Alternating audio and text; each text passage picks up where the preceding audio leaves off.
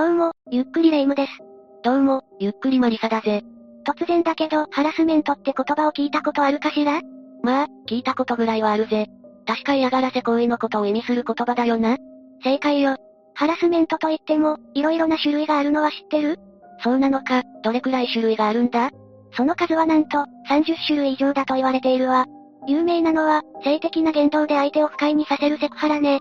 職場の上司などが権力を利用して行うパワハラも有名だわ。パワハラ上司のせいで鬱になり、退職した人のニュースもよく聞くぜ。日常的にハラスメントを受けると、だんだん心が病んでいくからね。上下関係のせいで反抗できない立場だと、ターゲットにされやすいみたいだわ。立場上、逆らえない人を狙うなんてどうかしてるぜ。ええー、そうよね。日本だけでなく中国でも、職場のセクハラ行為などが問題となっているわ。他の国でも深刻なんだな。しかも上司にひどい扱いを受けた報復で、殺人事件まで起こっているのよ。その事件について、詳しく教えてほしいぜ。じゃあ今回は、中国ハラスメント上司殺人事件について解説していくわ。それじゃ、ゆっくりしていってね。事件の舞台となったのは、中国にある鄭州よ。国内の中心部として栄えている街でもあるわ。ふむふむ、そんな場所で一体どんな事件が起こったって言うんだ事件が起きたのは2006年9月30日の夕方よ。被害者は鄭州大学第一附属病院に勤務する、当時40歳のファン・ウェイザオさんだったわ。彼は、職場の駐車場である人物と待ち合わせをしていたのよ。その人物って誰なのか気になるぜ。当時同じ病院で働いていた、グオシュアンという20代の若い女性よ。グオはファンさんへ相談に乗ってほしいと言って誘い出したの。わざわざ病院の外でこの二人の関係って少し怪しくないかマリサの言う通り、二人はただならぬ関係だったわ。ファンさんはグオの車を見つけると、ドアを開けて助手席に乗り込んだのよ。すると背後から、ある青年が顔を出して挨拶してきたわ。え、他にも同乗者がいたのかそうよ。この青年の名前はワン・ジジアンと言って、当時まだ10代だったわ。ファンさんは、なぜ見知らぬ青年がいるのかとグオに聞いたわ。彼女はワンのことを私の弟よと説明したのよ。おいおい、それって本当なのか実際は弟じゃなくて、ボーイフレンドだったのよ。やっぱり嘘を吐いていたんだな。三人を乗せた車は、そのまま人気のない場所まで走っていったわ。そして突然、ファンさんの背後からワンがカミソリで襲いかかったの。首を刺されたファンさんの出血により、車内は血まみれ状態になってしまったわ。うう、壮絶すぎるぜ。ワンは何度もカミソリでファンさんを切りつけたわ。そんな彼から必死に逃げようと、ファンさんは車の外へと飛び出すの。けれど負傷していたため、あっさりワンに捕まってしまうわ。周囲に助けを求めようにも、人気のない場所では難しいもんな。そうね。ワンはハンマーでファンさんを殴って気絶させたの。そして意識を失ったファンさんの頭を、執拗に殴り続けて殺してしまったわ。執拗に頭を殴って殺すだなんて、相当恨みが強かったんだろうか。かなりの憎悪を感じるわね。マリサは、ワンがなぜここまで深い恨みを抱えていたかわかるかしらファンさんが、自分のガールフレンドとただならぬ関係だったからだろうな。きっと嫉妬に狂ってしまったんだぜ。そう思うのも仕方ないけど、本当はもっと深い理由があるのよ。その理由を教えてくれないかじゃあ、まずはその辺を含めて順番に説明していくわね。ああ、よろしく頼むぜ。今回の事件の被害者であるファンさんとグオは、深い関係にあったわ。でも、彼女はそれを望んでいたわけではなかったのよ。どういうことだグオは大学を卒業後、いい就職先を探していたの。でも、なかなか職場は見つからなかったわ。大卒だったら、すぐいい条件の職場が見つかるもんだと思っていたぜ。そうでもないのよ。中国では大学を卒業しただけで就職先は保証されないわ。大手企業などに入社するためには、コネがないと難しいみたいね。一般家庭で育ったグオには、そういった人脈がなかったの。日本でも就職難の話は聞くが、まさか中国でもそうだったとはな。グオの場合は、就活しながらバイトで食いつなぐのも厳しかったわ。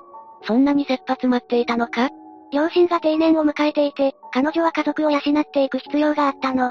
大学で学んだ医学を活かせる職場で、正社員としてしっかり働きたかったのよ。自分だけじゃなく、両親も養っていかなくちゃいけないのか。それじゃ、バイトだけでは生活していけないだろうな。だけど、学校を卒業してから1ヶ月経っても職場は見つからなかったわ。グオは日に日に落ち込んでいったのよ。働きたいって気持ちはあるのに、就職できないのは辛いと思うぜ。そんなある日、グオは鄭州大学第一附属病院で臨時職員の求人を発見するわ。でもグオが探していたのは、正社員の仕事だよな。臨時じゃ条件が合わないんじゃないか鄭州大学第一附属病院は世界で最も大きい病院と言われるほど有名なのよ。臨時職員だとしても、グオにとっては魅力的な求人だったわ。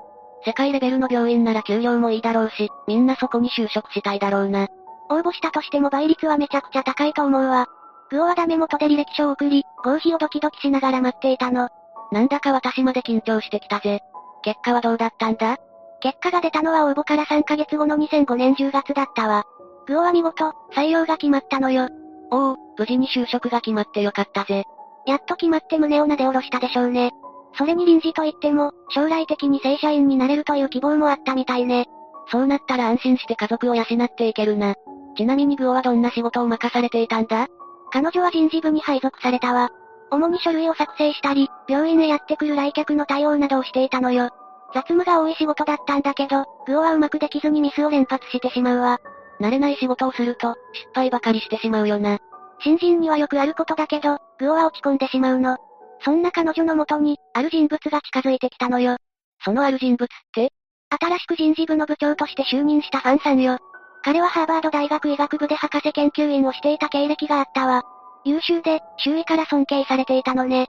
ほうほう、エリートだってことだな。ファンさんは、仕事を失敗してしまうグオに対してあまり気にすることないと優しく声をかけたのよ。彼はその後も、職場に馴染めないグオを慰めたり、励ましたりして支えたわ。いい上司の見本みたいだぜ。グオはそんな上司に認めてもらおうと、頑張って業務を覚えようとしたわ。けれど、ある出来事によって二人の関係性が変わってしまうのよ。二人の関係が変化したのは、グオが働き出して半年が経った頃よ。定州にあるレストランで、ファンさんの誕生日パーティーが行われたの。医学界のメンバーなども多数集まり、かなり賑わっていたみたいね。盛大に誕生日を祝っていたんだな。まるで有名人みたいだぜ。ファンさんは医学界でも有名な人物だったのよ。パーティーには、グオも給仕役として参加していたわ。彼女は参加者へお酒を渡したり、忙しく動き回っていたようね。勤務以外にそんなこともするなんて、なかなか大変だな。そうね。参加者の中には、飲めない具オにお酒を飲ませようとする人もいたわ。彼女は何度も断っていたんだけど、最終的にはお酒を飲んでしまったのよ。飲めない人に強要するなんて良くないと思うぜ。今だったらアルハラ扱いだし、確実に炎上するわよね。だけど当時は、祝いの席で勧められたお酒を飲むのは当たり前だったのよ。アルコールに弱い人には辛い時代だったんだな。ええ慣れないお酒でグオはすっかり酔いつぶれたわ。ふらふらになりながらタクシーに乗り込んだの。そんな彼女に、ファンさんは送っていこうと言って隣に寄り添ってきたのよ。おいおい、上司にしては少し距離が近いんじゃないかそうね。でも、意識がぼんやりとしていたグオは拒むことができなかったわ。そして二人は、そのまま一夜を共にしてしまうのよ。酔いつぶれている部下に手を出すなんてやばいぜ。上司と過ちを犯してしまったことに、グオはショックを受けたわ。そんな彼女の様子を見て、ファンさんは慌ててお詫びに君を正社員にするからと提案したのよ。人事部の部長だからって、職権乱用していいのか完全にアウトね。でもグオは、ファンさんの言葉を信じたのよ。そうだったのか。その約束はちゃんと果たされたのかファンさんは何度もグオを自宅に連れ込んで関係を持ったわ。なのに、正社員にするという約束はうやむやにしたままだったのよ。最初から約束を守る気なんてないように思えるぜ。マリサの言う通りよ。ファンさんは元からグオを正社員にするつもりはなかったの。彼女が約束を忘れるまで、はぐらかし続けるつもりだったからね。なんてやつだ。しばらくして、グオはファンさんの手回しで看護師試験を受けたわ。彼女はその試験に合格すると、人事部から院内の看護師へと転職したのよ。なんでまた急に試験を受けようと思ったんだ今より給料が上がって、正社員になりやすいと思ったんでしょうね。でも実際の雇用形態は契約社員だったそうよ。がっかりしただろうな。ファンさんも試験の手回しをするなら、もう少し頑張ってほしいもんだぜ。ファンさんが手回ししたのは、人事部からグオーとおざけたかったからなのよ。手助けするためじゃなかったのか。そのことを知らないグオは、ハードな仕事ばかりできついから、人事部に戻してほしいとファンさんに頼んだの。正社員にするという約束についても問いただしたんだけど、まだ正社員になりたいのかと笑われてしまったのよ。ひどいな。約束したのに、そんな言い方するなんて信じられないぜ。散々もて遊んで、最後は約束を破るなんておかしいわよね。ファンさんに裏切られたグオは、ショックで落ち込んでしまうわ。そんな彼女の様子を心配したのが、ボーイフレンドであるワンだったのよ。ワンは何があったとグオに事情を聞いたわ。それでグオはなんて言ったんだ最初は何でもないとはぐらかしていたわ。でも、最後はファンさんからの仕打ちを涙ながらに打ち明けたの。そこでワンは、ガールフレンドが上司にもて遊ばれていたことを知ったんだな。ええ話を聞いたワンは強い憎悪を抱いたわ。そいつに復讐すると強く決意したのよ。犯行に至るまでの経緯はよくわかったぜ。だが、事件後はどうなったんだ事件が起きてから2日後に、グオトワンは警察に捕まったわ。チベット行きの航空券を買っているところだったみたいね。海外に逃亡しようとしていたのか。遠くまで逃げれば、警察も追ってこないと思っていたのかもしれないわ。フライトする前に逮捕できてよかったぜ。逮捕後、グオは取り乱す様子もなく、淡々と警察の質問に答えたそうよ。やけに冷静だな。裁判で死刑を言い渡されても、全く表情を変えなかったわ。そしてワンも、彼女と同じように死刑判決が出たのよ。